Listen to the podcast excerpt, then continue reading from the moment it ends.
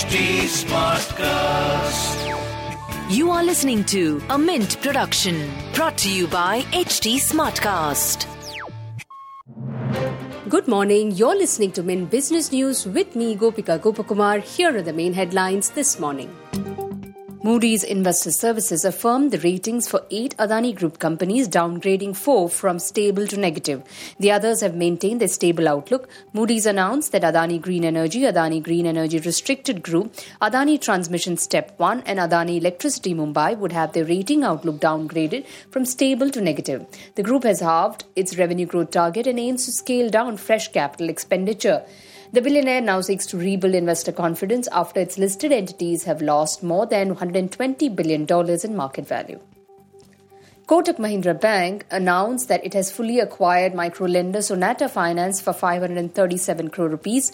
The acquisition, which is the second such deal for Kotak after acquiring BSS Microfinance in 2017. This will give the branch access to 502 branches across 10 states and add 9 lakh women customers to its base.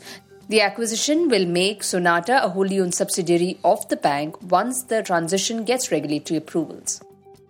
Mahindra & Mahindra is likely to roll out its first electric vehicle from Zahirabad plant in Telangana by 2024. The Management said that the manufacturing facility will be utilized for new product development and new electric vehicles. Both e-autos and e-Jeeto will be manufactured in the plant.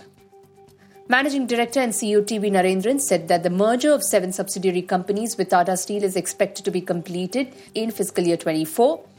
Earlier, the board had approved proposal to merge subsidiaries into itself for greater synergies, higher efficiency, and reduced costs. Sun Pharma has recalled over 34,000 bottles of generic medication used to treat high blood pressure in the US market. This is due to failed dissolution testing. The company has produced the lot at its Halol based manufacturing facility in Gujarat. The affected lot was later distributed in the market by its US based unit. Moving on to markets, Indian markets extended losses in intraday trade, weighed by losses in index heavyweights like SBI, M&M, Bajaj Twins, Tata Consultancy Services, Hindustan Unilever, among others. Key indices Nifty 50 declined over 50 points to trade below 17,800 levels, while S&P BSE Sensex tumbled 400 points to hit day's low of 60,283 levels. In business term of the day, we look at rating outlook. A rating outlook gives additional information to lenders, investors, or users about the expected direction of rating movement in the near to medium term. Ratings are forward looking opinions on the relative credit risk associated with the rated debt instrument.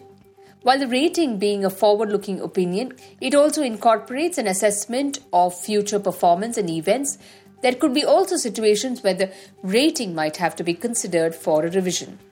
Rating outlook normally falls into four categories stable, positive, negative, or no outlook.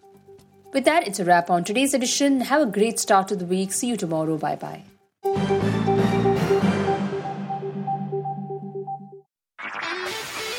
This was a Mint production brought to you by HT Smartcast. HT Smartcast.